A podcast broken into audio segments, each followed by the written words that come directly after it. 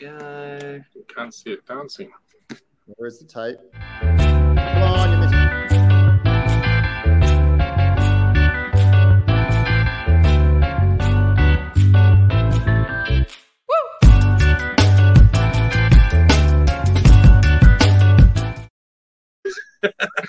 All right, so we're live.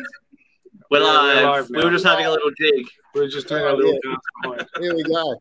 All right, guys. Uh, g'day. My name is Craig or Crafty from Craftworks Distillery.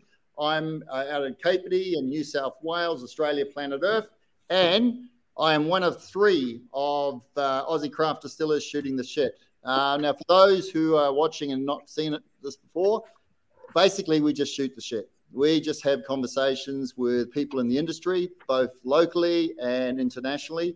Uh, it's freewheeling. There's no editing, um, and we just go wherever the questions go. Sometimes we wish there was, but hey, Bit of structure with sometimes, maybe. Uh, we, we try to go for an hour, an hour and a half. We have been known to push it two and a bit hours, so we'll see how we go. Um, yeah, I know. So first of all, I'll introduce my co-host. Host, God. Um, on the uh, top box is the Luke and the Todd. Hey guys, how are you? Todd, Yeah, Luke. Luke, hello. Just to just to clarify, doing all right? great. Yeah. All right. And our special guest tonight, very, very special, uh, means a lot to me uh, because I, I'll talk about Westland uh, shortly. But we've got uh, Andy Bunton, who's up on the top right, Brady Bunch Square. Andy, how are you, mate? Yeah, good, Crafty. Thanks for having me on. Oh, mate, it's good you're here. Looking forward to a good chat. And then on the down at the bottom, now we I need my Brady Bunch thing back. Um, that's better. Okay, so we've got uh, uh. Chris, Chris, who who set his alarm clock at 5:45 a.m. so he could shoot the shit with us, and he's probably going to be drinking whiskey with us. I, I hope. So Chris is VP of Sales of Westland. Is that correct, Chris? It is correct. Yeah. Cool. Excellent. Last Got- I checked. Got one thing right. That's that's a good start. So, Chris, welcome. Thank you very much for coming, mate. And um, yeah, we'll just rip straight into it. So, um, the first thing we do is we encourage people who are watching to drink something Australian. Um, now, we're drinking something American, thanks to the courtesy of, of Westland. So, uh, Andy, you, you got those samples to us uh, in advance. So, thank you very much, mate. That that was good. Fantastic. They got Yeah. there. I was a bit concerned about Australia Post, and that's why I sent them about three months earlier. Yeah. yeah, just just to play it safe, you know. You, you, yeah, Australian Post. Let's not get started. All right. No. So no. What we're going to do is we're going to taste a couple of uh, Westland uh, whiskies as we shoot the ship, and um, going to kick it off with um, here's the bottle, Luke, because you got the bottle. I posted it to you with Australian Post, and it got there in time for a change. Where is it? No, it didn't. You haven't got them. You were just Ooh. saying about Australia Post. They fucked it up as usual. You're kidding. No, no, no, not here. Oh, you said it last week. Sorry, I know. guys. All right. But here's Uh, one I prepared earlier.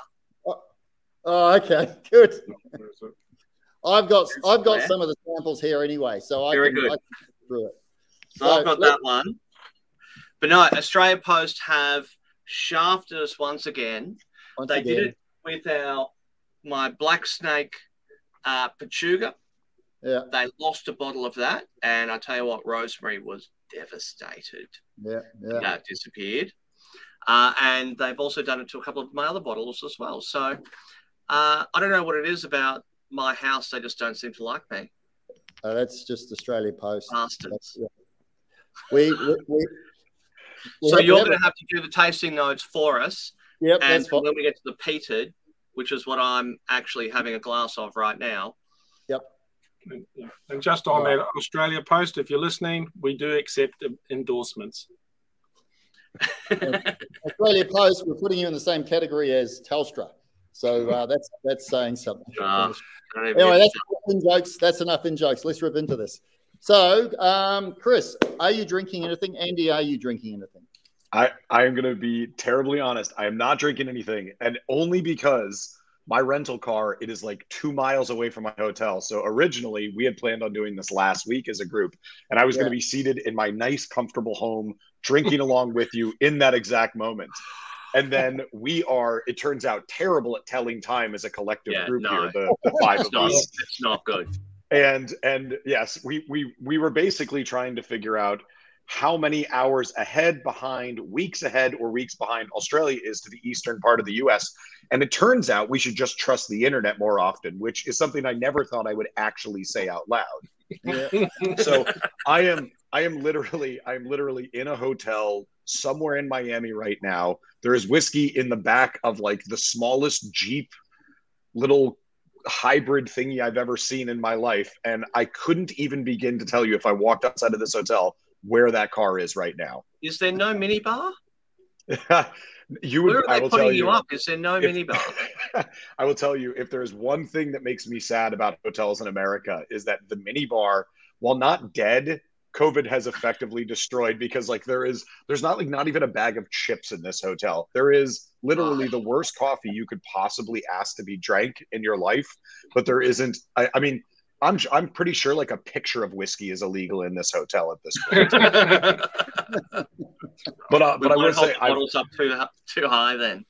I'm sure you can probably hear it a bit in my voice. I did plenty of sampling last evening, so I can assure you that whatever you need me to describe for you, I'm the man to do so.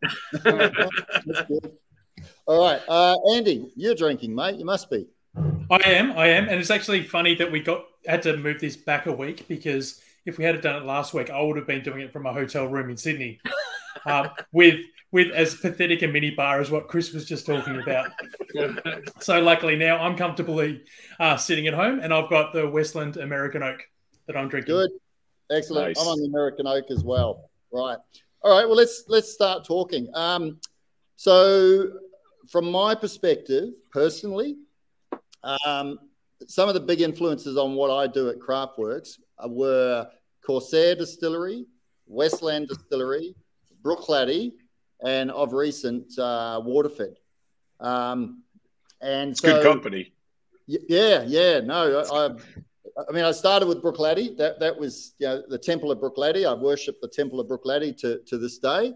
Um, but Westland, I I remember uh, when Matt Hofmann uh, presented at the uh, there was a whiskey conference in in Scotland, and in 2017, and introduced Westland to to the Scottish, and you know the the approach of, of making whiskey and not making trying to make Scotch.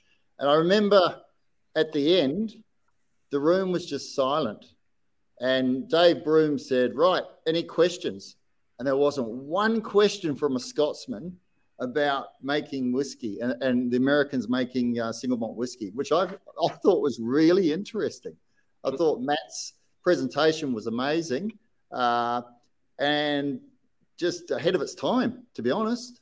Um, so I think it's a I think it's a fair thing to say. And it's funny because I've just gotten back with our vice president marketing, Steve, who's a, a good buddy of mine. And we found it was really interesting to do samplings, conversations, master classes, whatever you want to call them over in Scotland, because there's the assumption that they're going to be the ones that push back against it the hardest. The reality is, is that we found it to be probably one of the most welcoming communities for what we're doing. Listen, there, there's no doubt you're a bit sort of going into the dragon's den and kicking it in the tail and going like, "Hey, we're here. Just wanted to let you know." But at the same time, there's this element where I think they also appreciate that they just want to see good single malt whiskey available in the marketplace. And at Westland, we're certainly, you know, obviously that's a compelling part of what we're trying to do. But, but I would say even more so, we're trying to show people that, you know, we're not trying to disrupt Scotch and, and make Scotch in America. That's not even remotely the intention of what we want to do. You know, I think you you were kind of saying it, Craig, and the idea here is is that you know we want to be making something that's authentic something genuine to america with a real sense of place and it's funny because the four producers you mentioned before if i were to think about something that's sort of the common red thread between all of them it's the fact that we're all trying to make something with a genuine sense of place Yes, Mm. agree. Hundred percent agree. And I, I remember uh, reading something about Matt Hofmann. He was saying um, that um, now people are saying, "Why doesn't Westland make uh, bourbon?" He goes, Why would we do that? We don't have corn.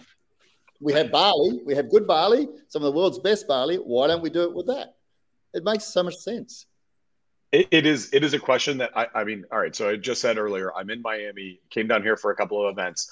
I did. We're doing this really big campaign called the Judgment of West, and I can get to that type, type of stuff later. But every single night, and it's been two straight nights, I've gotten the exact same question, which is, well, yeah, but when's your bourbon going to come out? And I'm just like, oh my gosh, like this is not even remotely the intention of what we're trying to do here because it is literally so ingrained in the whiskey culture here that like American whiskey equals bourbon that we, we when we try to explain to people that you know whiskey is nothing more than a you know it's it's a it's a distilled spirit made with cereal grains right? Like let's think of that from the very top line level well when we we tell people like yeah our cereal grains out in the pacific northwest are wheat and barley and obviously we've got just an incredibly vibrant craft brewing community out in the pacific northwest and there's an element to what we do at westland that's paying homage to that and and people are just like well, yeah, but when's the bourbon coming out? And you're just like, yeah, okay, I, I guess that's where this is going now.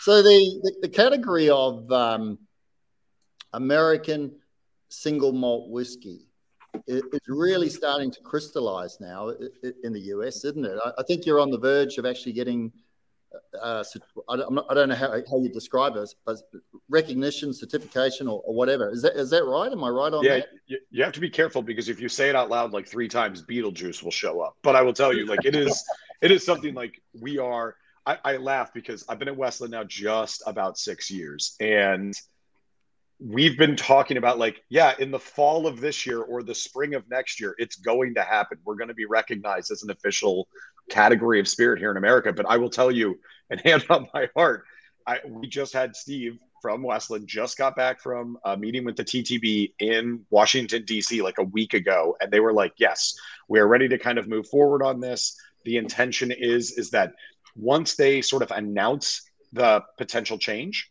it yeah. will then get put into an open comment period. And that open comment period is an opportunity for them to say, okay, here's the published list of, we'll call it a standard of identity, what it actually is. And once that goes through that public comment period, it can get ratified. And then literally American single malt whiskey will be a legally enforceable category. If you look, you know, Crafty, if you look at the bottles that you have there, or sorry, uh, Todd and Luke, if you look at the bottle you have there, you'll notice that one of the neat things about it is like we've actually had to be a bit clever with the packaging. So you'll notice that American single malt and the word whiskey don't appear on the same line. Mm. It's because they're, they're we're legally required to do so because according to our own federal government, right now at this very moment, American single malt doesn't legally exist. Now we can do it because we we produce Westland under the broad category of whiskey in America, but American single malt, this sort of you know very specific single distillery, hundred percent malted barley, you know distilled to no higher than eighty, bottled no lower than forty, you know no specific component to an age statement, but matured in nothing larger than a seven hundred liter cask, uh, uh, oak cask. You know those are those are things that we do as like a self enforcement policy but right. they're not required of us just yet. But we're hoping, literally, truly, by the spring of next year, this will be one of those things where actually, if you want to put American single malt whiskey on a bottle, here is the very precise standard of identity, much akin to the way the SWA does for Scotch whiskey, and says this is what it has to be in order to qualify for that. Wow. Mm.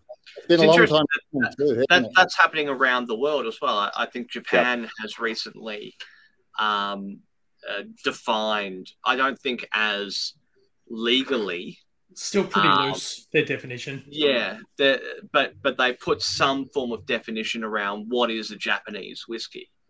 They uh, they literally had to.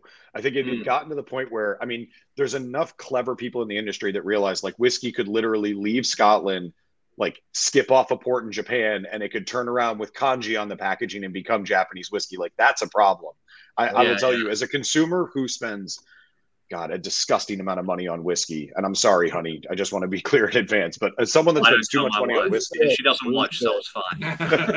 I, will I'll tell you, it's it's one of those things where like I want as much transparency in the industry as well. And, and Craig, that's another term that you'll see if you were to ask those four producers you said earlier, Waterford, Goval, Bruichladdich, mm. Westland.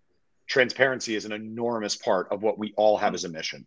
Yeah, yeah, absolutely. No, I mean, the the company of uh, of Waterford goes so far as to put the individual thing on the bottle, you can trace the whole thing all the way back. Um,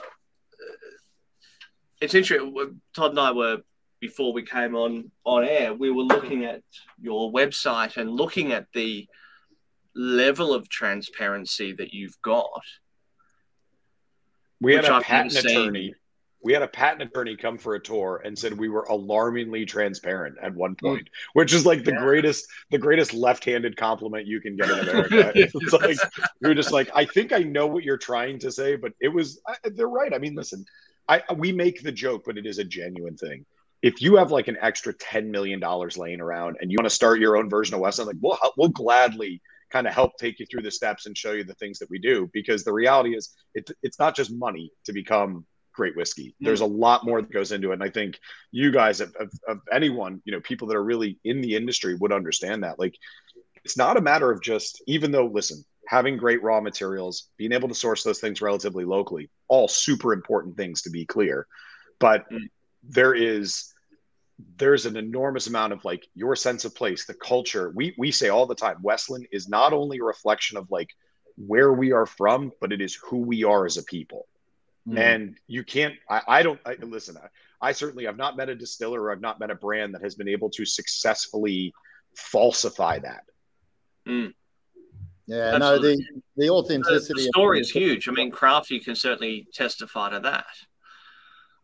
To what? Sorry, what was that? I missed that. To, to the story. I mean, your, uh, I guess your main tagline is is humanizing the art of whiskey. Yeah. So people that's, want the story. That's our tagline: humanizing the art of whiskey, which is built on transparency, accessibility, and storytelling. Uh, and it, yeah, but it's not the Craftworks show, so we're not talking about Craftworks. We're talking about, we're talking about Westland. I got a question for you because this really does my head in, and I and I haven't been able to get a straight answer from an American distiller uh, that I could understand the answer. So, so no pressure or anything. Yeah, I was going to say, Jesus, wait, let's set it up. Here we go. Here we go, guys. The deep dive. So, in America, you use new American white oak, freshly charred barrels, right? And that's for bourbon. You can't go into, say, an ex Oloroso sherry cask straight off the bat, can you? Is that just related to the bourbon category, or is it related to the whiskey category in general in, in the US? It's it's actually option C, believe it or not. So it is it, it is legally so bourbon yes legally bourbon needs to start a new white american oak charred new white american oak right whiskey does not technically need that. However, there are an enormous number of categories that do require the use of new white American oak. So uh, we'll say sort of whiskey is the overarching category. There are a lot of subcategories that require that.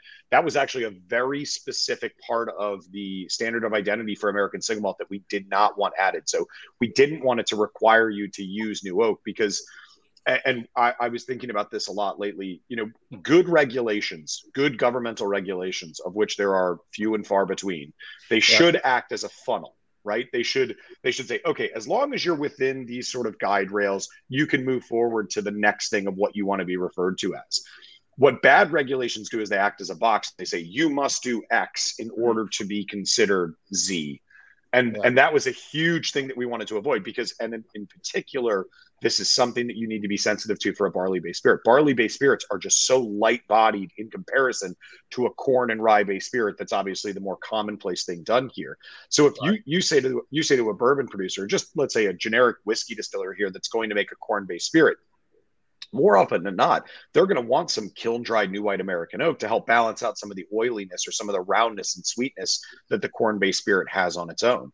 Whereas right. in a barley based spirit, it's actually something we have, you have to be really careful because one of two things can happen. Either you're going to have to sit on the whiskey so long to allow that oak character to really degrade over time to balance itself out, or you're going to have to do what Westland's done, which is you have to basically sh- like kind of shoo away the use of uh, kiln dried new white American oak. So we still use quite a bit of new white oak, but we use yeah. air dried much more akin to the way that a winemaker would. So those those air dried casks are 18 to 24 month curing times, and literally during that cure time, you're breaking down a huge amount of the tannin that exists in that. So by the time that we fill that style that style of oak with our yeah. distillate, we're not precipitating a huge amount of tannin into the the new make spirit. Hmm. Right. Okay. So you're not getting as much of that that vanilla, like quintessential American oak, um, bourbon vanilla flavor. You'll still get some of it, but yeah, I would say the yeah. intensity of it is a little bit different. But really, more than anything, it's that you you lose a lot of that massive aggressive tannin note.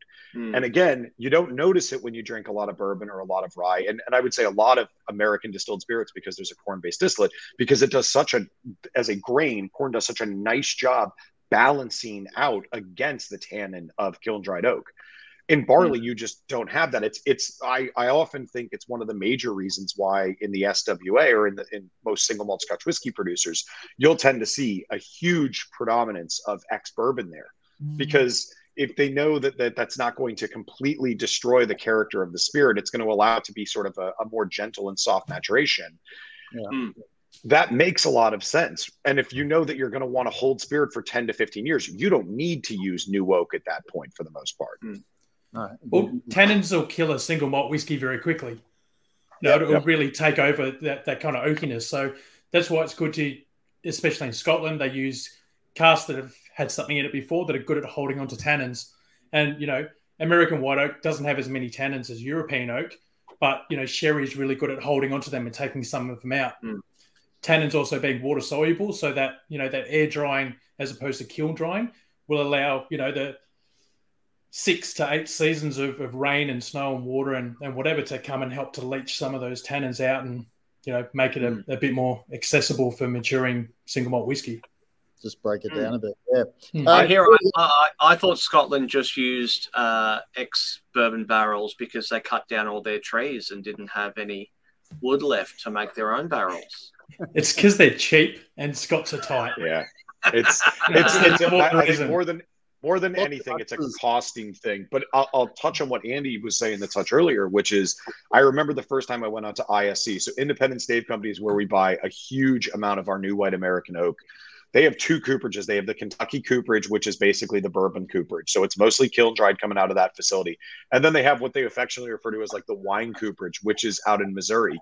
And I mean, these, I remember when we got out there, the drying yard, which is just outside, it's, it's it's it's got to be 50 60 70 acres at a minimum i'm probably dramatically underselling that and i mean you're talking about just stacks of wood i mean stacks of, of palletized wood just as far as the eye can see and I remember saying to Chad Spalding, who's our ISC rep, I looked down and I was like, oh man, you guys must have a ton of iron in your water. You're a lot of metal because there was this like rust colored water everywhere. And that was literally the tannin that had precipitated and oxidized has this like really reddish color. And I was just like, wow. that was one of those like watershed moments for me when I was like, holy shit, like, yeah, this is the other side of the moon. This is this is the way that you can do things when you're really specifically focused on the quality of raw materials and not just making an efficient style of whiskey. Mm. Yeah, that's very cool. Uh, before we go any further, Andy, I've just drunk my um, American Oak. Uh, I really enjoyed it, uh, as I always do. Um, how would you describe it? What's your tasting notes when you when you're uh, talking to people about this one? So the thing that I talk to people about with Westland is that it's it's definitely whiskey that will evolve according to the temperature. So you know if you've just taken out the uh, the boot of your car like I have, so it's still quite cold from uh, driving around on a miserable summer day in Melbourne. Um, but the main flavors that I get from the American oak would be like a really rich, like Turkish coffee and yep. 70% cocoa. They're the two main flavors that I get from this. And then there's a lot of other things that are going on that you might be able to pick up at, at different temperatures. You know, you can add a dash of water, which helps to open it up a little bit as well because it does start at you know all the whiskies are 46% and higher from Westland. Right. Right. Obviously, 46% being that magical number with chill filtration. Uh, so we don't do any of that at Westland, which is again, you know, creating an authentic whiskey, no colouring added as well. Yeah. Um, but yeah, they're, they're the two main flavors that I get from from the American oak, which is that rich rich coffee and, and chocolate as well quite buttery as well. Quite buttery on the nose and, and quite buttery in, in the in the mouthfeel. It's it's delicious, absolutely delicious. There's a lot of viscosity to that whiskey. There's like a natural weighting to it, and, and part of that's the 46. But I think the other element to it is that you're getting this. Um, you're getting quite a bit of malt character. So both of you were mentioning this coffee and chocolate thing. That is the direct result of using roasted malts. I, I've Hmm. you know 15 odd years in this industry i have yet to taste a barrel that naturally produces coffee and chocolate as flavors unless it held like you know mars bars and coffee before you put whiskey into it and i'm i'm pretty sure it doesn't That exist be as a flavor amazing. yeah, Crafty's I- I- just I- about to turn around and write that on his blackboard. yeah, Uh, I, I just want to be, I want to be clear. I've already sent something to the patent office. Actually, I'll, I'll, I'll say something to that, Chris, though. Um, I agree with what you're saying. I, I use base malts and roasted malts. It's a big part of, of where we started at Craftworks. We basically took a stout beer recipe and stripped it down, and that was the way we went. But I have experienced chocolate notes um, in whiskey that has had no roasted malts at all, and it's it's come down to the char. It's the it's the barrel char. Oh, Under certain interesting. conditions, you can actually pick a, a chocolate note, mm-hmm. which is, it did my head in first time I tasted it. Right, what do we mm-hmm. drink next, Andy? The sherry, sherry. I'd wood? go on to the sherry next year. Yep. All right, we'll go with the sherry mm. wood. Pour I'm away, uh, Todd and Luke. Pour away. It's going to turn up tomorrow, isn't it? It's gonna it's gonna turn up tomorrow, most definitely, Yeah, and then I'm just gonna drink it all. Oh. That shit. I will. I, I, Okay. it's it's always kind of fun because obviously you guys are working through what we refer to as our core range, right? So the American oak, the sherry wood, the peated, those are the things that are, Hmm. I, I mean, they're as foundational to what we do at Westland. But it's interesting because when I think back to the, the sort of origin story of each of those things, you know, a big part of it was American oak was this opportunity to say, okay, plant the flag in the ground and go, this is what Westland wants to be. It's the use of a five malt, right? So Washington state grown base pale malt with four specialty roasted malts. Uh, we use a Munich malt, uh, pale chocolate malt, a brown malt, and a, a malt literally called Briess Extra Special, which because they ha- they call it extra special because they already had a special malt. I kid you not. You know, it's this use of it's the use of uh, Belgian saison brewers yeast. It's the use of that air dried new white American oak. So I tell people all the time, like in American oak, when you taste that whiskey, even though it's a, I would think, I would like to think that whiskey is really well balanced, really well rounded. It's it's not angular. It's not like one thing stands out and one thing doesn't get tasted. Like those whiskeys are designed to be where like you can literally kind of observe all of the raw materials in there. So like on the nose, we get a lot of these sort of like orange peel, lemon zest, dry cherry thing. Mm. That's a great example of a high fermentation temperature with our Belgian yeast. So we do, and I, God, I just realized I, I haven't done the calculations in my uh, my head, but you know we're about 80 you know degrees Fahrenheit. So I want to say that's maybe about 27 ish C, or I might be a touch high on that. according to your website. All right, yeah, I was gonna. We say, did notice that you do use metric on the Yeah, website. Matt. to So I would say Matt is like a hardcore proponent of the metric system. He is. as he is slowly but sure. it's the right way. It's not Yes, just the world's arbitrary going numbers. What's going on? it, it is it is kind of funny because I've I've you know I've obviously in the pandemic of all things you know I'm not doing as many sort of like in person master classes we're doing a lot more virtual things. And I've I've had to like go back and be like God don't forget the stupid conversion. Don't forget the stupid conversion kind of thing.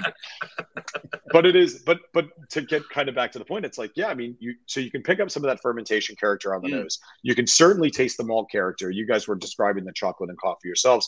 And but there is this sort of like lingering finish. And i think you know craig to your point a lot of it is that that new white american oak it gives you a little bit of that butteriness a little bit of that fullness but it kind of wraps up the palate of the whiskey and there's there's a little bit of length to that whiskey as well so that's you know when we made that whiskey it's i, I think it wouldn't I think it would surprise people to know like that was the first thing that we made. Whereas the safe thing to have done would have been to say like we're going to make a sherried and we're going to make a peated because people immediately associate that with single malt whiskey. And the reality was that we said no, we want to make the thing that, and I, I, I literally said this last night.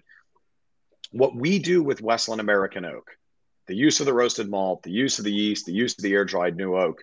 If you were to talk to like 99% of distillers out there, that would be their limited edition whiskey that Mm. level of creativity, that level of new thought, that level of pushing the borders or pushing Yeah. the boundaries of whiskey, that would be their limited edition. And for Mm. us, that is literally like our everyday whiskey. Yeah, it's Yeah, right. Uh, that's that's That is very cool. cool.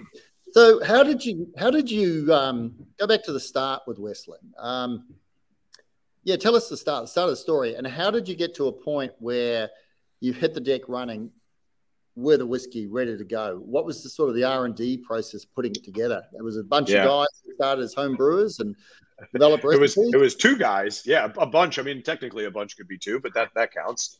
So, I mean, I, I, should be clear and I want to be uh, transparent. I've not been there since the beginning. I've been there for six years. So, we've just celebrated our 10 year anniversary, but I've basically been there since we've been a commercial business, which, what a shocker. The guy that's in the sales department comes in when it becomes a commercialized business. So, you'll have to appreciate that everything I'm telling you is sort of a, a you know, a secondhand story. But you know, obviously, the business was founded by two high school friends, a guy by the name of Matt Hofmann, who's still our managing director and master distiller, and a guy named by the name of Emerson Lamb, who's no longer in the business. So Emerson's father, David, financed the entirety of the operation at the beginning. But Matt was sort of of this mindset where he wanted to make something that was focused on the Pacific Northwest, had this element of the flavors here. And to the point you were kind of making earlier, Craig, he was just kind of floored that, you know, people were like, oh, just make bourbon, just do this, just do that. When we've got this incredible bounty of good quality malty grade barley available to us. So, you know, mm-hmm. early days of Westland, pre-commercialized Westland, there was literally an R&D facility out in like a boathouse in you know Mason Lake on the Olympic Peninsula, where Matt and Emerson were just running small batches, trying different things, and that's where the genesis of the five malt comes through, which was, uh, believe it or not, in the very very first runs of Westland was just a four malt, and then added a fifth malt to it because we needed that hmm. little bit extra you know the idea to use the air dry new white american oak comes out of there. The idea to use the brewer's yeast comes out of there. You know it, the very early days of westland so this would have been back 2010 2011 you know when when westland was really starting to produce let's call it commercial quantities of whiskey but not yet selling anything. You know we had a local brewery odin brewing literally doing our mashing for us because we didn't have a facility that could support all of the the size of that material you know, over mm-hmm. time we moved to a smaller facility in South Park, which is a, a, little neighborhood within Seattle, and now we're in our our sort of we'll call it what it is, our large production facility. And large production facility should be done with finger quotes. But uh, you know, in uh, that's all a matter of perspective, really. Yeah, no, I, I, laugh. I, I was trying to do the math. I my assumption is is that what we make annually at Westland would probably be made in about a week at like any of the big five in Scotland and about a year uh, on at most craft distilleries here in Australia. I, I, I mean, just out of curiosity, Craig, like how many barrels a day do you guys produce? he said a day. He said a day, didn't he? he did say a day. what was that? Point point zero eight of a percent. Basically, this year this year is a record for us, and if all goes according to plan, we'll have three thousand liters down in the barrel in barrels. okay, so I, but I mean, I mean that's the thing. Like, listen, there was a point at Westland where like a barrel every couple of days was like something to really be celebrated, like something that we're, you know, now we're up to a couple of barrels a day and quite a few barrels a week, and it's, you know, there was a time where we experimented. Sorry, your steel capacity is. uh 50, uh, Uh, 5,670 litres for the still capacity. How big's that one again, Crafty? 970. it's not about the size, Crafty. It's how, you, how you use it. How you use it. That's, That's what people with small still say. but I, but but but getting back to the origin story, Wesley, because I'm not touching that with a 10 foot pole. I'm tell you, it was it was you know it your your question, Craig, about you know commercial. One of the really sort of exciting things about Westland is that every ounce of Westland, every drop of every bottle of Westland that has literally ever existed has come off of Westland still. There's not an ounce of purchase stock in there. Everything that we do is ours. And in the day and age where so much of the industry is now, we'll develop a label, we'll develop a story, and then we'll eventually make our own liquid. I'm mm. really proud of the fact that with our team, and we've got a fantastic production team who really cares about what they're making, and it's it's it's given us a, an ability to go out there and kind of say like, yeah, this has been the this has been the evolution of the spirit. Like we've just made a, a, really interesting evolution of our our releases here in the U.S. that'll hit Australia maybe by the end of next year. It's an entirely new expression we're referring to sort of internally as flagship, and it's this it's this understanding of like we couldn't have made that whiskey a year ago. We've had all the stock, but we couldn't have made the whiskey a year ago because it required a certain level of maturity in our existing laid down stock to be able to get the flavors out of this new bottling that we wanted. And that's the kind of thing where I, I look back and I laugh. I listen, eh, you know, for what it's worth, before I came to work at Westland, I was working for Gordon and MacPhail, you know, a country with literally like a 130 year history where everyone that was my boss had the same last name, which was this incredible experience. They were just fantastic people. And it gave me an opportunity to learn about whiskey at a broad level.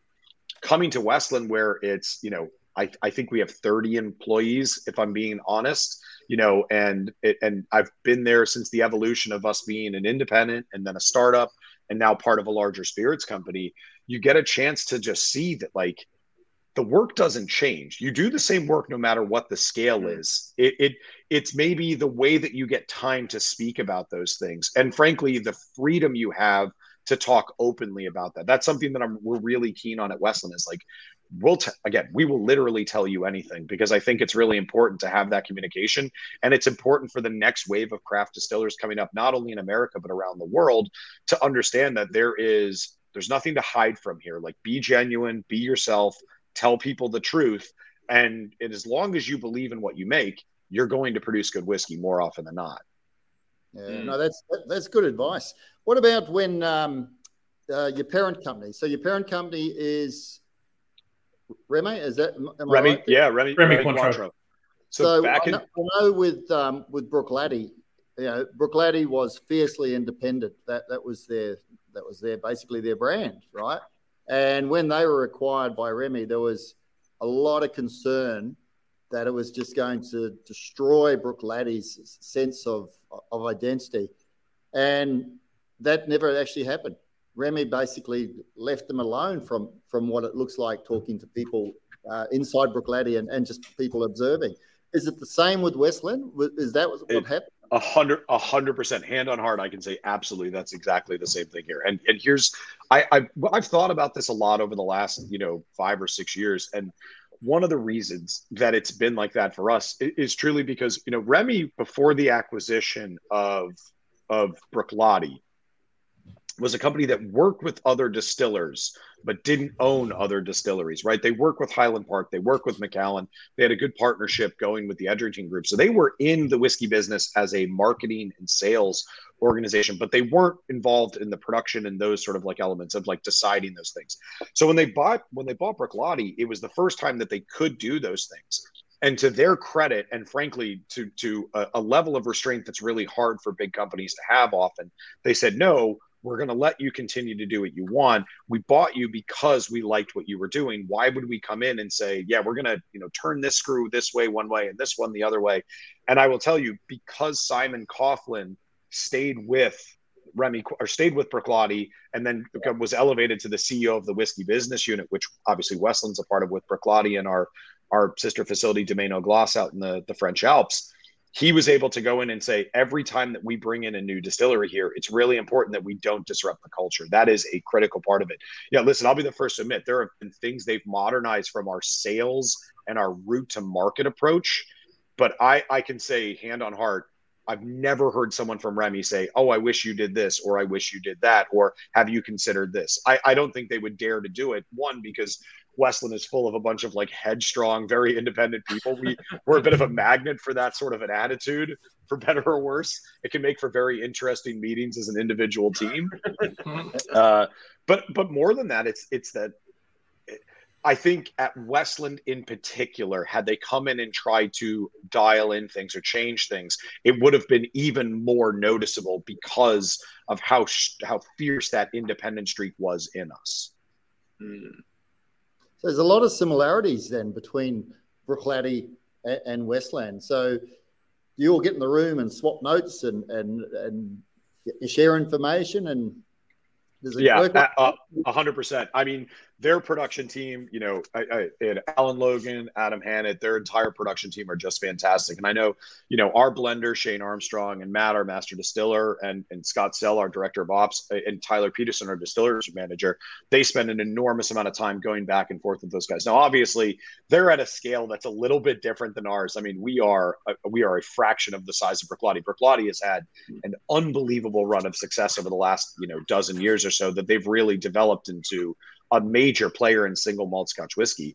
I, I, I, would like to think at some point Westland can make the same impact on its own industry the way that Bruichladdich has. But what they've been really great about is kind of showing us the opportunity that exists to keep that brash, outspoken, defiant attitude, but also, frankly, become a little more accessible to the to the new drinker. It's funny, Bruichladdich, a brand that has, I would say, just such an, an incredible story, such a unique style of liquid, and like the classic Laddie, their their their mm. entrance SKU.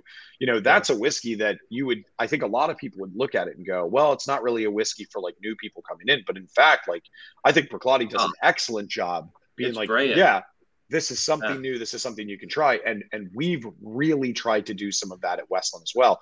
It's not been like oh we're going to change our liquid we're going to do this we're going to do that to to make that happen. It's been the way that we communicate because and I, I see this now and andy i would imagine sees this as much as anyone. The whiskey community is just it's doubling in size what feels like on like a daily basis. It's mm-hmm. it's no longer that yeah, the whiskey shows that crazy. i go to. Yeah it's no longer that the whiskey shows basically are just like a room full of me's, which eh, I mean, that wouldn't even be fun if it was like, I can't stand myself enough to be in a room full of me's. So I think that's like a really important part of it. Like, I, am glad the whiskey industry's coming in. I, an event last night, we had a ton of younger women at the event, a ton of people asking good questions, a lot more people of color. It's become a much more inclusive environment where these local whiskey societies are bringing great people in who just want to drink excellent whiskey mm. and learn. There, there's an insatiable yeah. thirst, uh, which is which is great from a from a distiller's standpoint. You know, you you love engaging with with you know, people that that enjoy whiskey because that's how we started and still are. I, I was uh, mm. presenting last night with two other distilleries, uh, friends of mine uh, in local New South Wales, and I got up there and one of the things I said is first and foremost, I'm a whiskey lover. So I'm like you guys. You know, I get a buzz out of, out of hearing someone uh, talking about their story and answering questions. That's that's to me that's that's the big part of it. Um, that's got a G on. Ooh, I know what that is. Is is uh, with Australian Post, but uh, Bus. I had the sherry. I enjoyed that. Thank you very much, Andy. I really enjoyed that. It's. Um, I'm going to say that's the uh, Garryana that is what it is. Yep, that'll be it. I pronounced that right, Garryana. You did, yeah. I'm really excited by this. So why I'm pouring? Which, yeah, I'm so upset that we don't have it because it sounds uh, fucking amazing. The the whole concept of, of, of a different white oak, uh, mm. and what I've read about it is, yeah, it's it's it's exciting. So, Chris, tell us about it. Tell us where it started. I mean where yeah, to start and where's it going? Garryana's origins are almost as old. It, Garryana as a part of Westland are almost as old as the origin story of Westland. Um, so, what is Garryana? Is maybe the easiest thing to start with. Garryana is a local species of oak, or uh, an indigenous species of oak to the Pacific Northwest. So, uh, for those for those folks that aren't like terribly familiar with the geography of the U.S., when I when I say the Pacific Northwest, I'm talking about the state of Washington. So, obviously, out in the, the northwestern corner where we're from, Oregon, I would say Idaho, parts of Montana, certainly Western Montana, and and you could make an argument, even though I think people in Washington and Oregon would argue against this, but parts of like Northern Cali could probably get some level of agreement to being part of the PNW. You know, back in the 1850s, Garry Oak was pretty widely populated throughout the Pacific Northwest. It was really sort of accessible everywhere. And what you found is from the 1850s through today, it, it had the unfortunate trait of wanting to grow or having these sort of Garry Oak savannas where people wanted to put housing in. And what they didn't take into account is that we had basically just completely devastated this resource over the last 150 odd years to the point where Garry Oak grows in about 5% of the native habitat that it did back in the 1850s. I mean, it really is in, in, in rough shape right now. Now, that probably sounds like an interesting thing for for me to say, given that we're a brand that works with Garry Oak cask. But one of the really unique elements of this is that in our Garry Oak project, we work with fallen trees. So we don't we don't actively go out and source fresh cut Garry Oak trees. In fact, in the state of Oregon, it's like a ten thousand dollar fine for cutting down a Garry Oak tree. Yeah, it's a, it's a wow. really sort of aggressive fine. So we work with these cooperages locally. We work with local lumber mills to identify what would you would describe as like hazard oaks. So oaks that have the potential to fall on someone's home or oaks that have just fallen down after a forest. We've literally had to develop this economy organically to go out and like source these things because hmm. there wasn't really anyone doing with it. Because, and this gets to the sort of style of it, Garry oak is a very different flavor profile from European oak, from frankly, even just classic Quercus alba white oak in the States Garryana is naturally phenolic. Um, think about all the flavors that exist in white oak, right? There's like that vanilla, butterscotch, coconut cake kind of thing going on. Garryana is all of those flavors with a dash of liquid smoke covered in barbecue sauce. Like that's the best way to describe it. So it's it's nutmeg, clove. Hmm. Yeah, it's like a lot of nutmeg, clove, ginger. I get a lot of like beef pan drippings to it. It's very meaty, really kind of big and oily. I, I the, the tasting note I get quite a bit from folks is like it's got a bit of like a Jamaican pot stilled rum funkiness going on. Jamaican I mean, me hungry. the uh, the the neat thing the neat thing about Garryana is like in the before we oh. released Garryana, we've been doing Garryana as edition starting back in 20 would have been 2016. So Garryana edition 1 came out in 2016. We've just released Garryana edition 6, which my assumption Craig is that you have Garryana edition 5 Andy can probably No, Crafty you'll have number 4. Oh there. man. That's we, pretty awesome. We we had 5 here in market in Australia just a small allocation. Um, and it did go very I'm not quickly. Telling you when so that arrives. Just uh, just waiting for number 6 to, to get it. over here. So what's you know started back in 2016 with edition one, but actually prior to that, and these are the things that like I I kid you not, I get emails every week from collectors being like, "Hey, where are those single casts?" We released a handful of single casts of Garryana, which if you ask a lot of the folks on the Westland team, and Matt I think would come on and say the same, I would argue they were too much. They were intense. I mean, those whiskeys were like you needed a knife and a fork and a napkin to kind of chew through them. They were big aggressive bottles of whiskey and people went nuts for him. So this is, I, I want to say that was like cask 117, 118, 115, and it might have been one, I think it was 115 through 118. So these are the four single casks and they got released to various retailers around the United States. When we started doing the edition series of Garryana, the way that people associate, I think, with them now, which is, you know, comes out every September, October ish, assuming that we can get goods moved around the world with some level of ease and then uh, in really small quantities you know we recognize that we could make a really interesting whiskey that showcased a lot of Garryana flavor, but only used a couple of Garry Oak casks in the vatting. I, I think if you, I'd, I'd, have to look up the tasting notes back on four. It's been a couple of years at this point, but if you were to think about that whiskey, the reality is, is like rarely do we exceed 25% Garry Oak casks in the vattings for those things.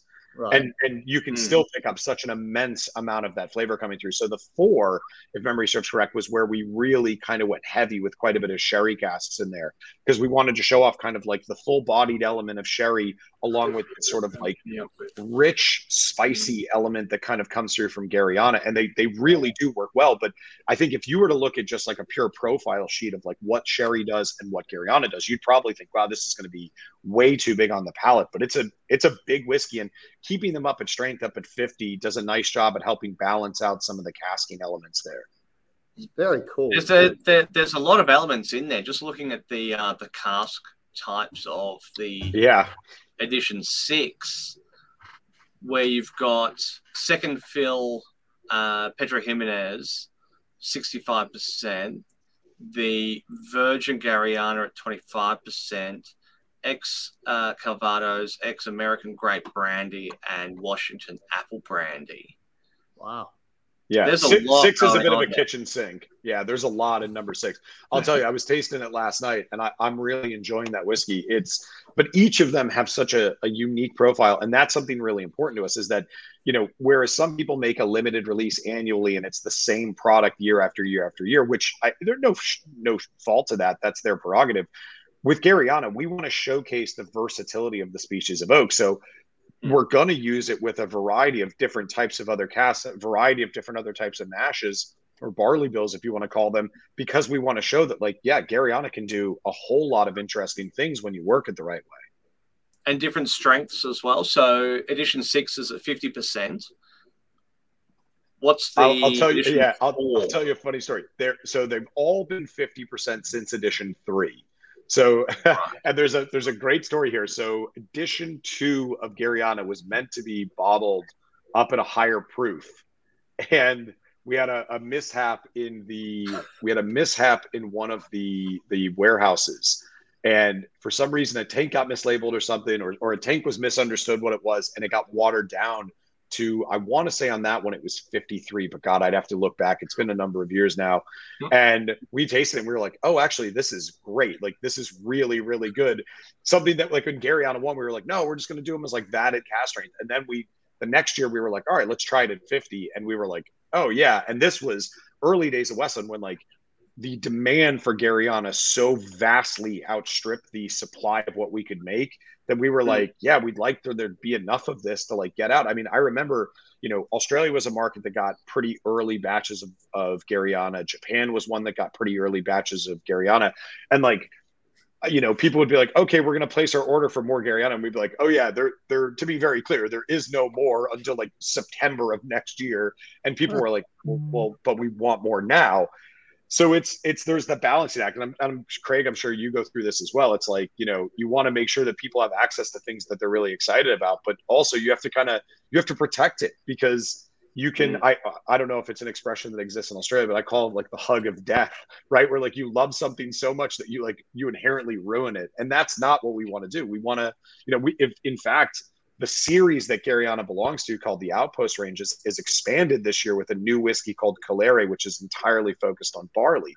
So it, it's the success of these things that's allowed us to expand the horizons of working with new types of raw materials. And you know, I'll make the the kind of impassioned plea back to like when Westland was an independent distillery, the amount of capital that would have needed been added in to continue to do these projects was so so incredibly high that having Remy come in as a parent company that, that like literally, I mean, Remy has been just fantastic in this regard. They've come in and they've basically said to us, like, we think this is super interesting as well. How much do you need to do these things? And we've been like, you know, sheepishly writing a number down, and they're like, yeah, go do that. And and that is, I'll, I'll tell you, there's a really compelling part to being able to go to your parent company and say to them like we believe this is meaningful. We can't promise it's going to return a huge amount of like profit or it might not be profitable for ages.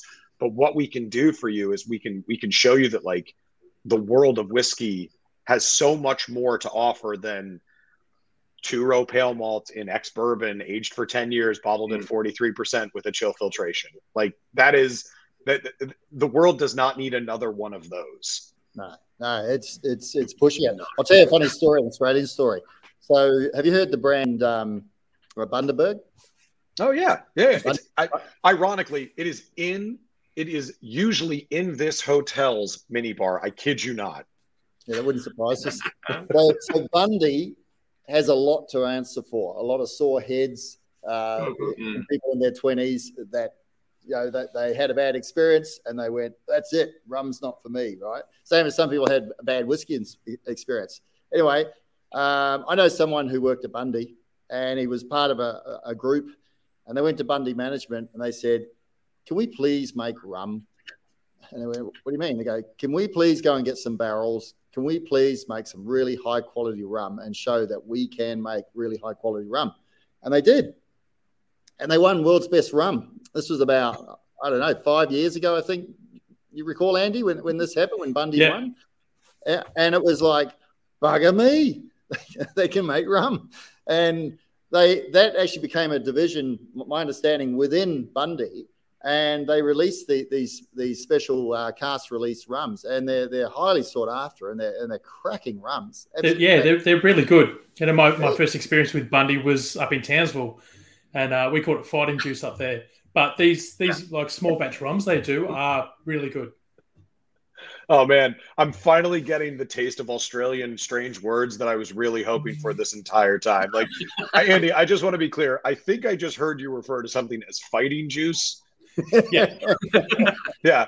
Oh man, this is warming my soul in such a good way. Like I, this is fantastic. I, I, just want to point out when when you guys were saying Bundaberg or Bundaberg, however it's pronounced, forgive me.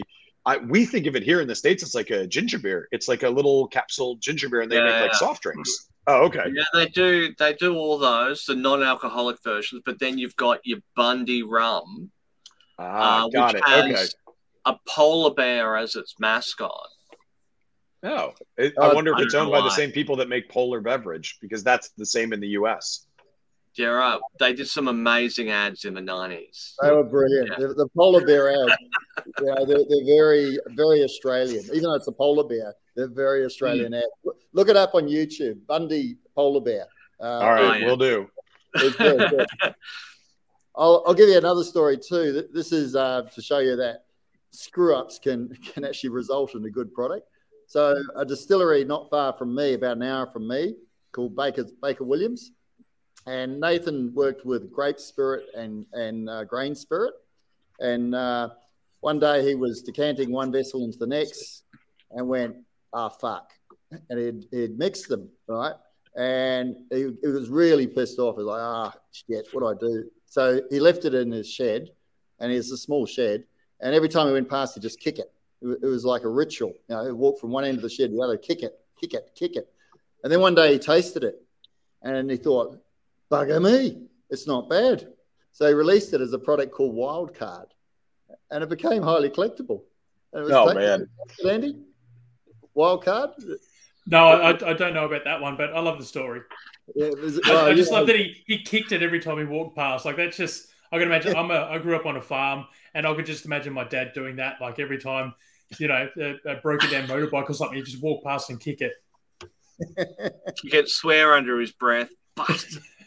Oh man, I, I, I, I- Craig will know exactly what I'm talking about here. But like, anytime you get a stuck mash, the like the type of cursing you hear out of a distiller, it is like the most.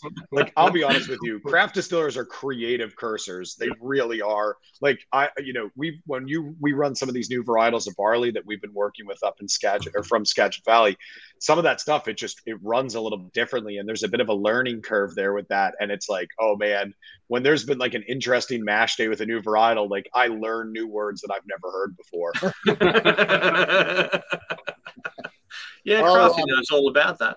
I'll let I'll let Luke and Todd tell you.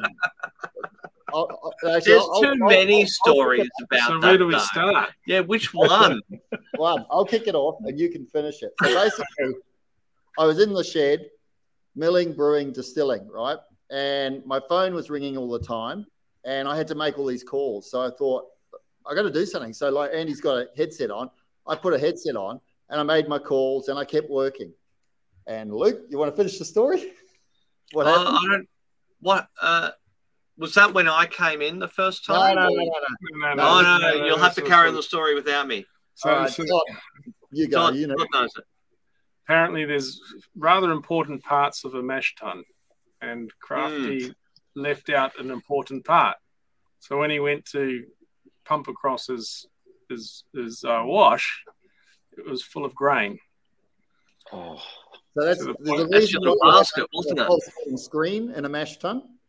yeah. And I found out the hard way. So I Oh. forgot to put the screen in. Yeah. Thankfully, See- it wasn't seven and a half thousand liters like Yeah. someone else's mash tun. It's enough of a prick doing it on my little 24 liter, let alone doing it at your scale and then your scale. Uh, I, yeah, I mean, I, and I look at like how the, the level of automation at like really big facilities, and I go, "Oh man, it must be so easy for them." And I'm like, "No, things break no matter where you are, no matter what your size. Things break, And things are up." people Like Mur- forget to put the thing on. Mur- Murphy's law is an equal opportunity destroyer of happiness. Yeah. Like it, it exists everywhere. Yeah. Chalking your barrels is also a good thing, isn't it, Crafty? what was that? Chalking your barrels, you know, writing the names on in chalk. Yeah, yeah, yeah. So, so when you get barrels from a cooperage, uh, and they're different different sorts, and they've just chalked the barrels as opposed to uh, labeling the barrels, so the barrels oh are wrong. no! What's that one? I don't know. What's that one? I don't know. The Oh giant- man, that you is discern it, but the, the, the chalks faded away. And anyway, we're telling you all the all the stories of Australia. Let's let's, let's move on. Um, uh, I got a question. So in Australia now, there is close to 400 distilleries. That's, I think that's the latest count, close to 400. Mm. Now, population is what's the population, guys? I always get this like wrong. 24 million. 25. Like 25 yeah, 24, 25 million. Yeah, 24, yeah. 25. Yeah, so 400 distillers, 25 million. And I remember in 2017, America had mm. a thousand distilleries for your population. There's about 350 odd million. Yeah. Yeah. So, yeah, it's very interesting uh, looking at the numbers. What's the numbers in in America now? Oh God, I, mean, I, I don't I couldn't even begin to tell you the number of distilleries in America. Admittedly, a, a, terribly quick Google search would probably tell us. But here, here's what I can I can give you a sense, maybe more specific to single malt whiskey in America. So when we started the American Single Malt Whiskey Commission back in 2016, there were like eight producers making single malt whiskey in America, of which you know, Westland was the one of the few that was like exclusively making single malt whiskey. There were other right. distilleries that were making it as an adjacent. They were doing a bourbon or a rye, and maybe they were making single malt, or they were doing single malt plus a gin or plus a vodka, those kind of things. I, I want to say now, last count for the American Single Malt Whiskey Commission for like actual members, there is well over 120. Wow and we're talking about like a four and a half ish year window. I mean, it's a huge level of growth of that. So I, I think the, the challenge here is listen, the, the prohibition of alcohol that happened, you know, obviously ages ago has still had a long tail in terms of its impact on the way that people think about distilled spirit products. And it's gotten better and and laws have been really kind of set up. Whereas you know, a lot of states have done great laws to be very advantageous for like craft breweries, but they've not necessarily extended that same thing to distilleries. We're really fortunate. Washington State was one of those states that was very clear like, no, we want to incentivize local people to open breweries, open distilleries to showcase sort of what's accessible here. So in that case, it's been really good for us. In fact, if memory serves correct, like Washington State for the longest time if you wanted a craft distilling license, like half of your grain or half of your raw materials needed to be sourced from the state, and you got a reduced tax threshold. So there's a real financial incentive for doing so. Which I mean, you think about that sort of that cyclical impact on farmers, on maltsters, on coopers. I mean, all of those are really good things to be adding to the marketplace. Mm. Yeah, and so looking at those, the I guess the the American marketplace of single malt, who else would you be looking at as uh, as people to watch? Yeah, it's. It, I'm glad you didn't use the word competitors because I think that's a really we have to be careful. Like right now we are in the midst of this like 1970s Napa Valley wine thing going on with American Single Malt. Where like I genuinely want my friends who are at other distilleries to be successful because mm-hmm. we're very much in this rising tides moment, right?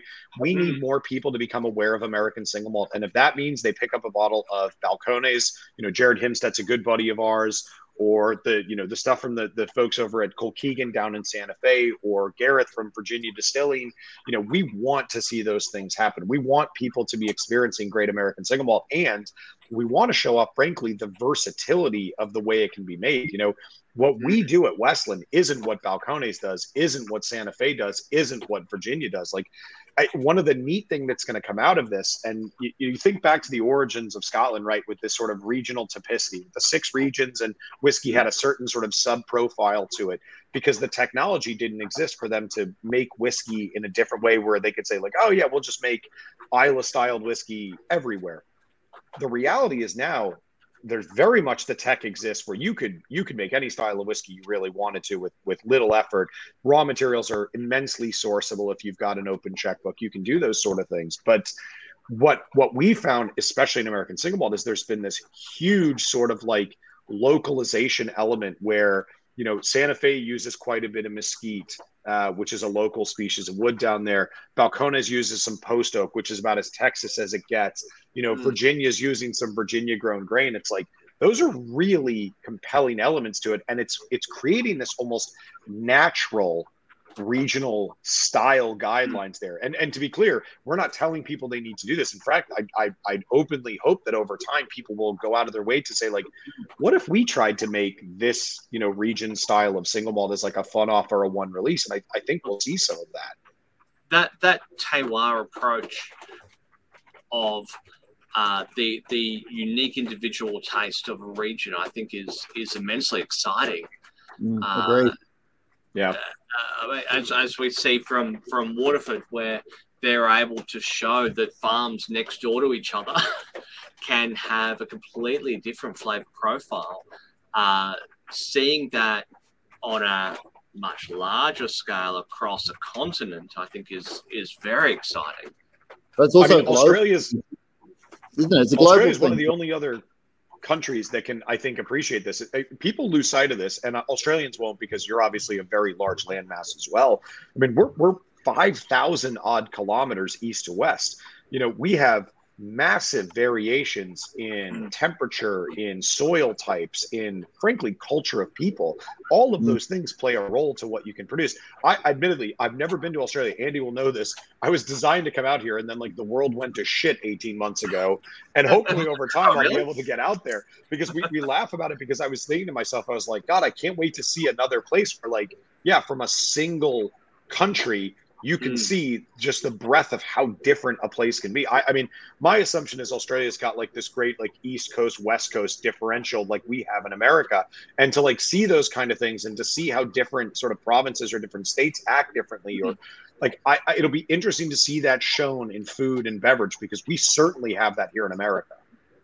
One thing that that we saw, which it was a real eye opener actually, um, directly related to COVID. Um, each of the states basically took control of their own states and run them almost as a, autonomous governments. So we're a we're a we're a country, but we're a federation of states. And and Andy, you you, you know what I'm talking about here. You know, Victoria was doing its own thing. New South Wales is doing its own thing. WA, they're still doing their own thing. they're doing their own thing. always do They're- their own thing. we're going to be able to go to Bali before we can go to Western Australia. It's, it's strange. Um, but on that note, and, and this is a, this is a bit tongue in cheek, but um, so the, the spiritual home of whiskey, single malt whiskey in Australia is Tasmania, right? And a lot of people train in Tasmania learn how, how to distill. But the Tasmanians are very, very proud of the fact that they're Tasmanians. And they're actually pulling away from it from Australia. It's like we're not Australian single malt, we're, we're, we're Tasmanian single malt. So we, we give it back to them and go, the mainlanders are doing okay. They're doing okay on the world stage. So Tasmania, you might want to come back in the fold of Australian, Australian single malts because it's a it's a bigger category. I mean, I, I, I would argue if you if you came to my house and you looked in my cupboard, I think I, I, I would venture to say now I have a handful of Australian single malts. Whereas if you came to someone in the states five years ago and said, you know, do you have any Australian single malts? They'd be like, I think I've seen a bottle of Lark before. Yep. That would be kind of what they would have said. And Yep. it's great to see that. I mean, obviously, I, I laugh because David from Starward now lives out on Bainbridge Island, like not even a 25 minute ferry ride from Seattle. So I, I see him all the time. And, and I always giggle because it's just like, it's amazing. I've seen him more in Europe than I have in Washington State because of just doing road shows and traveling and doing all this stuff. But I, I, I think his whiskey's excellent. I think, I think there's a ton of great whiskey being produced out there. And I think if if you walk into a retail store, whether it's a Dan Murphy's or a Nick's or a Binny's here in the states or K and L or any of those things, and you're just walking down and like you know like walking to the one thing you buy every time you pick it up, you walk to the register with like the blinders on, you are missing a world of single malt that's out there. And mm. I'll tell you, hand on heart, we have never been in as good a time to be a whiskey drinker as we are right mm. now. I, I people say all the time, and there's this this crazy bias of like the old where people are like, oh man, 20 years ago they did it like this. Yeah, but 20 years ago there was like six producers, so that doesn't carry any water.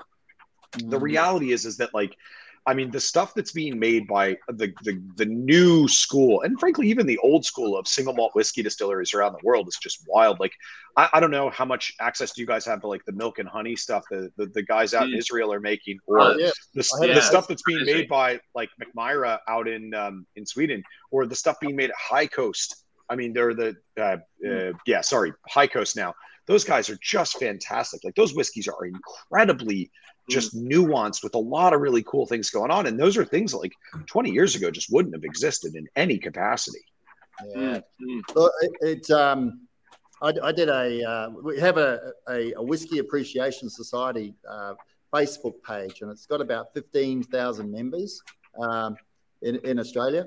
Well, well, there's there's some internationals as well, And one of the comments which comes through, one of the comments that comes through uh, from Australian consumers is why do Australian distillers um, use 500 ml bottles?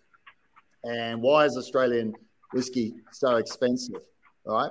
So I did a Facebook post and I said, put those two things to one side the bottle question and also the price question.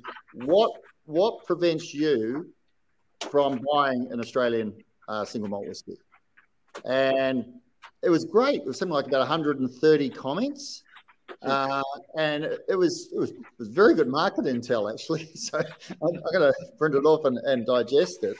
But um, what it, what came through loud and clear is, to me, some people had had a bad experience with an Australian whiskey years ago, and in their mind, that's what Australian whiskey was now. And so I, I put a comment on, challenge that, and said, guys, there's so so much going on in, in the Australian scene. You've got a lot of new progressive distillers that are experimenting with with yeast, with ferment times, with grain, and, and there's a level of sophistication coming in. And even the established ones, same thing. So it's it's a maturity that's, that's happening in, in our industry. So people who have had an experience, you know, with a hot tannic whiskey from 2010, 2012, give it a go again. And I'd say it's the same in, in, the, in the US. Yeah, you're seeing just the level of sophistication, as you just said, said Chris. It's it's it's exciting. It's very exciting, isn't it? It's it's it, it is the golden age of whiskey drinking, not only from an accessibility standpoint, but just from the quality of what's being made. And and I, I love the fact that there are people really proud of their own sort of region, their own area, their own culture that want to make something that's indicative of that. I think that is excellent. I think the world needs more of that kind of stuff. Yeah, absolutely. Chris, now, Chris, I'm... as you Chris, as you said earlier, you know, from doing your tastings, you're seeing a lot more younger people coming into the to drinking whiskey, um, a, a, lot more females, you know, um, a lot more diversity coming in because, you know, I like to call it um, male, pale, and stale, the way that whiskey drinkers were 10 years ago. And they didn't care about their whiskey. They didn't care about the grain that, you know, the, the, the style of grain or anything like that. They just cared about the brand name and the age and the color. But with this, you know, influx of, of newer whiskey drinkers, they, they, they want to know more about what's in the bottle, where it came from, the provenance, you know, all that kind of a thing. You know, we talk about Bruichladdich. You know, they've got their laddie recipe online for the classic laddie, showing all the different cask makeups that go into that particular bottle. And you know, it's it's it's these people that are driving that as well. You know, it's it's not just you know Westland and Bruichladdich and, and the other distilleries making this whiskey because you know there's people that are drinking it and they want to know more and and they're helping to drive the conversation as well. Yeah, no, no, no doubt about it. And I mean, listen, smart companies are going to listen to those consumers, and if consumers crave transparency and they crave authenticity, you're going to see a lot more authenticity and transparency in the spirits industry. Mm, which can only be a good thing, really. I'm, I'm, I love, and I've, I've polished off a good amount of the peated. I'm on it now. Nice. Um, tell me about your peat. Where yeah, does, where so, peat come from? Good question. We we source our so I, I, should be clear. We don't source peat. We source peated barley. So that's a, a, a minor distinction, but a right. distinction worth making. So we work with Baird's Maltings uh, up in Inverness. So actually, and again, great sort of point of consistency. Also, the same people that Bruichladdich work with for the Port Charlotte project. So the mm-hmm. Port Charlotte barleys are coming. The Port Charlotte peated barley is coming from Baird's as well. We're getting there pretty heavily peated stuff. So at about 55 ppm, it's all non-coastal, non-island um, uh, phenolic sources. So you don't get that. I what I don't get out of ours is that big medicinal sulfuric mm. note. I get more of you, you, get a touch of the wood smoke.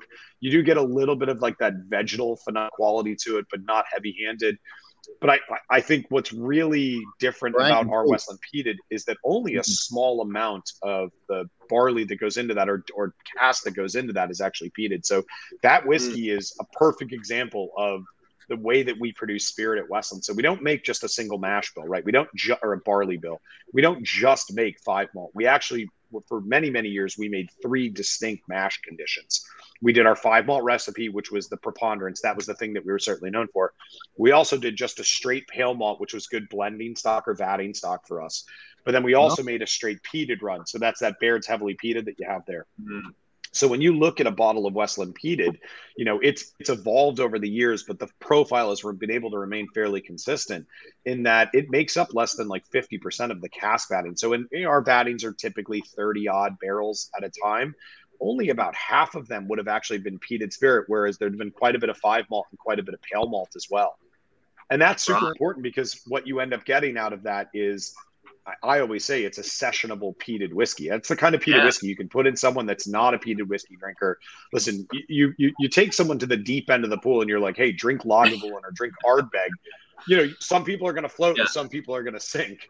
And for us, it was we didn't uh, want to make that style of whiskey. One, because we weren't going to make it as well as they were going to, and two, it would be pretty ridiculous for a bunch of guys in Seattle to be like, yeah, we're going to make Islay style whiskey in Seattle, Washington. No, I think we can make a style of whiskey that's more akin to what what we want to kind of showcase out of what our distillery can produce. So I, yeah. I you still get a touch of that chocolate note coming through on that. Mm. Yeah, yeah, it's, it's a very approachable, very approachable peated whiskey. Yeah, um, that yeah doesn't have that. I've just licked a bitumen road after a bushfire uh, feel to it. Um, yeah. yeah, no, true. Yeah, it's certainly one of my favorites. Yeah. No, I love it too. Um, when you, Chris, when you when you come here, you have to. Andy will make it happen some way. You'll have to meet a man, a distiller. It's called the the Mad Professor in Australia, Peter Bignell. Check we'll, out we'll try, we'll try to get Chris down to Tasmania. You got to get him down yeah. there, mate. Our so last Pete, episode, have a watch of that. Yeah. Uh, it was with Peter Bignell from Belgrove. I was blown away. Yeah, he's, he's, a, he's a mad bastard. But anyway, yeah. Peter. Kissing a stranger. That's just weird shit. Yeah, it is. He, he wanted to make a, a, a very heavily peated whiskey. And he released something, and it was called Bogan Burnout. Mm. Right? Bogan burnout. So I was uh, I was at a, shop, the Oak Barrel, Andy, and uh, I was going to taste a few whiskies, and uh, the guy there said, "Try this. This is the Bogan Burnout," and he popped the top, and I went, "Jesus!" You had to, you had to pull your head away, right? and all you could taste in your mouth, and without even drinking it, but all you could taste was kerosene and rubber, right? So, so I actually walked away to the other side of the room because I wanted to try another whiskey. And I'm there going, I can't get it out of my mouth, and I haven't even. it's, it's just airborne. it is brutal stuff. It really is. But that's that's the sort of thing some distillers do. Uh, Pete takes it to a, to an extreme, and uh, yeah. And that's the thing, and, and, and there's a value there's a value to that as well, right? Because I mean, part of it is we also want to explore the spectrum of what it means to be a peated whiskey.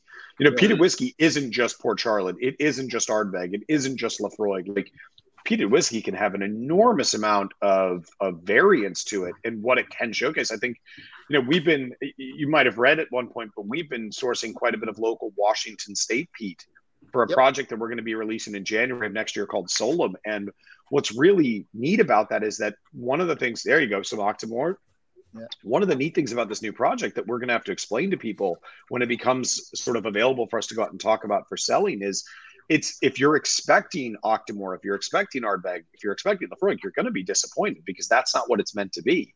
It's mm-hmm. meant to showcase what peat can be when we I, I, used to say this all the time, and I believe it to this day. The biggest, the one of the biggest crimes that whiskey ambassadors committed in this industry is allowing people to think that peat is a yes or no question.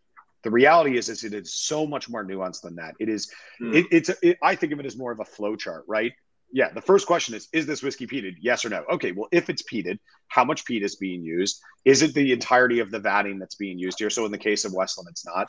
Where is the peat being sourced from? How is the peat being handled? Is it in briquettes or is it in pellets? How long is the phenolic range left there? I, I think those are all really important components of understanding the spectrum of what peat can be. So if we if we allow ourselves to dumb it down to a simple yes or no question, we're not really going to explore the boundaries of what cool peated whiskey can be. I, will tell you, the peat bogs that we have out by us, I mean, they're loaded with like Labrador tea, which is a distant relative to um, to rosemary, and it's got this really wonderful like menthol eucalyptus quality to it. We've got wild mm. crab apples and cranberries.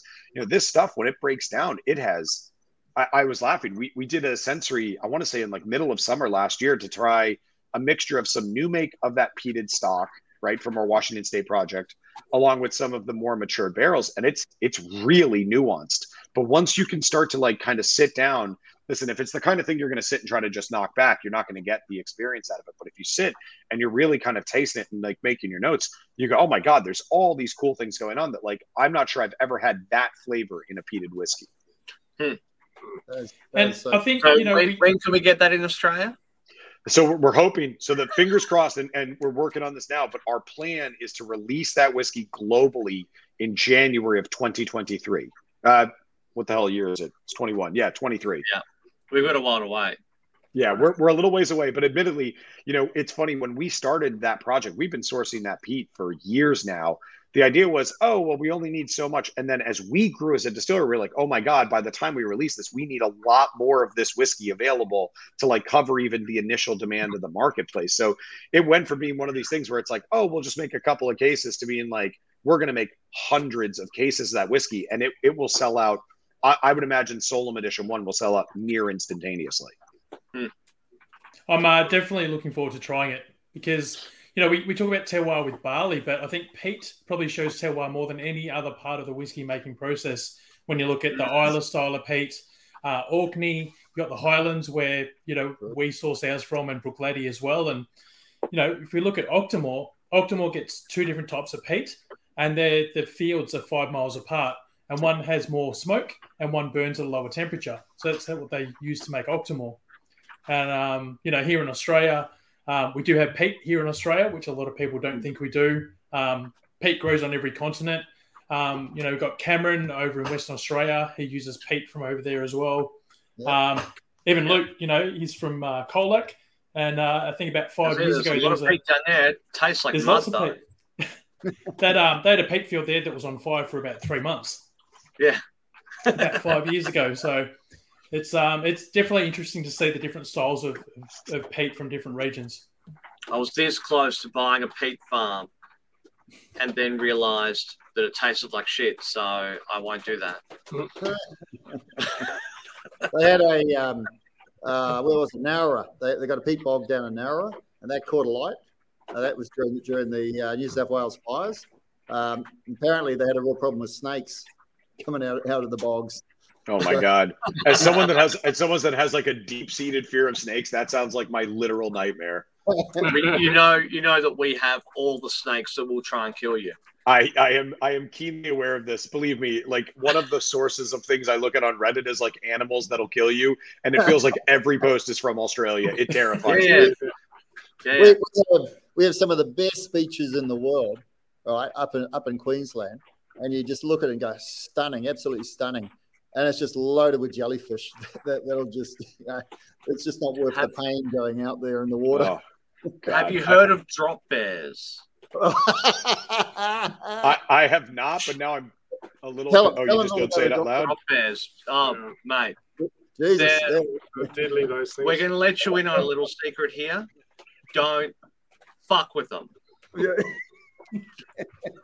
We try what not is, to tell. What, we try not to tell the visitors about them but I consider you a friend. I'm going to I'm going to give you a warning. Don't fuck with them. They're like koalas, just bigger and more aggressive. Uh, big teeth, and and they had claws, but they got claws which have been just uh, uh over evolution. They've evolved, and they're just perfect for ripping human flesh. It's just oh god, they're not cute, They are fucking horrifying. I think I, I, I, you'd have to look, and the interwebs will provide this at some point. But I feel like there was a video a number of years ago where like an American newscaster was brought to a place that had a koala, and like she had not seen one before. And yes. I think they like put on a whole thing where they were like, "This is a vicious animal," and she was like terrified. They like made her put on like body armor and everything. They were just yeah. having a bit of a laugh at her, but it was like it was like her fear was palpable. Like she was genuinely terrified. I think that's where it actually originated. I, I saw something yeah. on CNN uh, only about six months ago, and they dispelled the myth of the of the drop bear, and everyone in Australia went, "Oh, damn, we were that one. Yeah, that's. Oh my god, that is fantastic! It's, I mean, that, that that's just amazing because my wife keeps saying to me when we go out to Australia, she's gonna we're gonna stay and take some holiday afterwards, and she's like, "I want to see a koala, I want to hold a koala," and I was like, "Oh my god, honey, like this is gonna be," but I'm gonna show her this, and that's gonna completely cure her of that desire. they are not cute and cuddly; they will fuck you up. they're, they're a bit like uh, kangaroos. So where I am out in the country, we do. We have big roos, and they they stand taller than me. And uh, one night, I, I, I, was working on the still, and I opened the door, and there was a big bastard just standing at the door, and he's just ready to have a crack at you. Let me in. That's what they Uh, do. this is- booze. we're- I want the we're- booze, mate. Give me the booze. We're There was a, a video a couple the- of years ago about a, a koala that attacked a guy's dog, and the guy got up there and, and went and boxed the kangaroo to try and get it to go away and leave his dog alone. I've Uh, seen that video. It's so Australian. Yeah. It was fully legit. I want to. I want to say we're hitting all of the things that I was hoping we were going to talk about today. Now, at this point. So as you can see, it's gone according to script. The script that we sent you last week, you know, it's it's line by line. we have talked about enough whiskey. Let's talk more about random Australian animals. I'm really liking this. and I've literally just found the article where the woman is in her um, full-on like Yeah.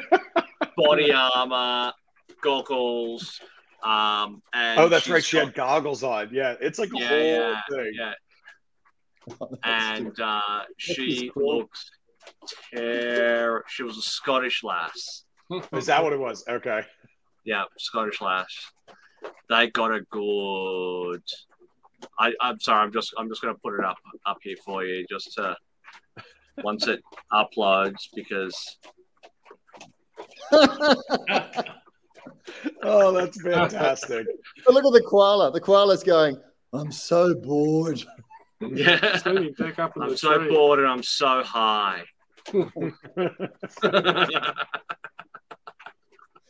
Right. Well, it's 126, so we probably should wrap it up now, Chris. So you can Yeah, I, I feel like the point of the podcast where we're starting to show random viral videos, that's usually like the moment when I'm like, okay, we hit all the major points today. Mate, it's been an absolute pleasure. It really has. Uh, like I said, Westland for me has been very influential. So I've, I've loved following Westland over the years. And it's just great to have an opportunity to talk to you about it. And you, know, you can see the the authenticity is there. You, you know, you, you you really believe in what you're what you're selling and, and the whole Westland story. So it's it's awesome. It really is. Just, it's really kind of you guys to have me on. I I, I really appreciate it. This is I, I tell people all the time, like one of the great joys of my life is to share what we're doing here because I really do care about what we're doing. And, and frankly, that extends just it's not just me, the you know, the commercial guy, that extends to everyone at the distillery. Like you could have had Ellie, our mash woman, or you could have had Tyler, our distillery manager, or you could have had Austin, one of our, our sales reps. You could have had any of them on and they would have had the same passion for what we do because we really do believe in this. And, you know, we're really fortunate. I get to work with great people like Andy all the time that just like they, they see Westland for what it is and they recognize what it can be. It's going to take time. Listen, it, Rome wasn't built in a day. And that's the, the great example of, of it takes a lot of effort in this business to make something a success, but you can't I, I, don't even think you can begin to climb the mountain of what that needs to look like unless you make great whiskey. And we're really fortunate that I think we make great whiskey.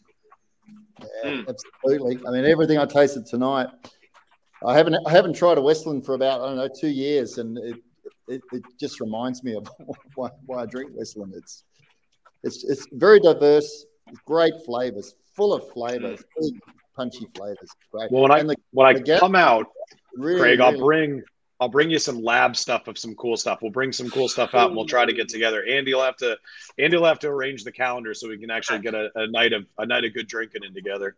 And Oh we're God, not going to allow Crafty to handle the uh, the postage. Yeah. Yeah. I was It'll gonna be say, carry boys, on that- baggage only. this is this is a risky play. You're you're you're calling out the Australian Post in a podcast that's going to get some level of viewership. I guarantee you, someone that listens or watches this is with the Australian Post. So I just want to be clear: Westland has nothing to do with this. Hang on, Austra- Australia Post will get the message in about two weeks. Zing! If, So, if so what they're will happen lucky. If they're lucky. in in Australia, we have Telstra, right? And there's a stand-up Telstra. So let's pick on them now. Yeah, yeah. Yes, there's a stand-up comedian in in Australia called uh, Carl Barron. Uh, if you want a good taste of what Australia is like, Australia, you know, observational life, Carl Barron, comedian, fantastic. And he goes, you know, Telstra, Telstra should actually just be called Fuck Telstra because that's how everyone refers to them. They just go, Fuck Telstra, Fuck Telstra. so, Uh, so fuck Telstra and uh, Australia Post is. Uh, Australia Post. Absolutely. Well, hopefully, we don't get uh, in trouble for this. we are never getting mail again. and my phone stopped working all of a sudden. Fucking Well, Well, again, guys, a, a huge Thank you very you. much. It's been absolutely brilliant. Before we go, I need to give a couple of quick plugs to things that are happening this weekend. Oh, Uh, yes. unfortunately, guys, you're going to miss it because we've got the craft booze market just down the road from where we are now. Well, where Todd and I are now, that we'll be at. We've got in Sydney. In Sydney. Sydney. So here in Sydney, if you are in Sydney, uh, head down to Mobius Distilling on Saturday at about eleven Around o'clock, I think yeah. it is. Um, good for a lun- uh, lunchtime tipple. Um, and there's going to be a whole heap of uh, distillers and winemakers and all sorts of bits and pieces there, which will be awesome. Um, so that is at Mobius Distilling this Saturday, the 11th in Marrickville. in Marrickville. Mobius. Distilling, check it out. Yep. Um, and yeah, please do subscribe, like, follow all the different things. Um, we don't make any money off this. This is just purely for our own enjoyment. Uh, but please like it so that more people can find it. There is another part to this, though. I'll just add to it quickly. The, the original concept with this was we wanted to give a platform to mainly Australian distillers, including us, uh, where we can just talk, you know, and just have conversations. So there's a lot of Australian distillers. You know, I said there's 400 distilleries. So we we talk with established distilleries. We talk with guys that are just putting their business plans together. The whole shebang. We talk to maltsters. We talk to uh, cooperers. Um, one of the, one of the great ones that's coming up uh, in 2022 is we're going to have a conversation with Mark Reynier Oh, nice. Waterford, but we're having a conversation at the same time with a uh, craft maltster in Australia, and it's going to be specifically about barley and terroir. So it's going to be a, a, probably a five-hour deep dive, knowing those two, uh, in, into uh, that. So to be able to, to get to get Mark Reynier on is awesome. It's Stu Cross from Voyager Craft Malt. Um, yeah, it's going to be freaking awesome. So uh, yeah, that's the sort of thing we like to do. So Absolutely. We best let Chris start his day. Oh yeah, I just I just realized I have literally a day full of work ahead of me. You really ruined that at Yeah. the end. There's, there's almost at that age, that time where we might as well just stay up and go and start our new day. Well, we've got a whole wall, so let's do that. And of course, right, Andy needs to go to sleep. all right, I gotta go turn Thank my you, still Chris. on. It's I'll been go a to bed. pleasure. Thank you all. It's been wonderful. Um, and uh, yeah, brilliant talking with you. I'm Uh, glad thanks, guys. Times right. Eventually. Cheers. Thanks, everyone. Cheers. So off.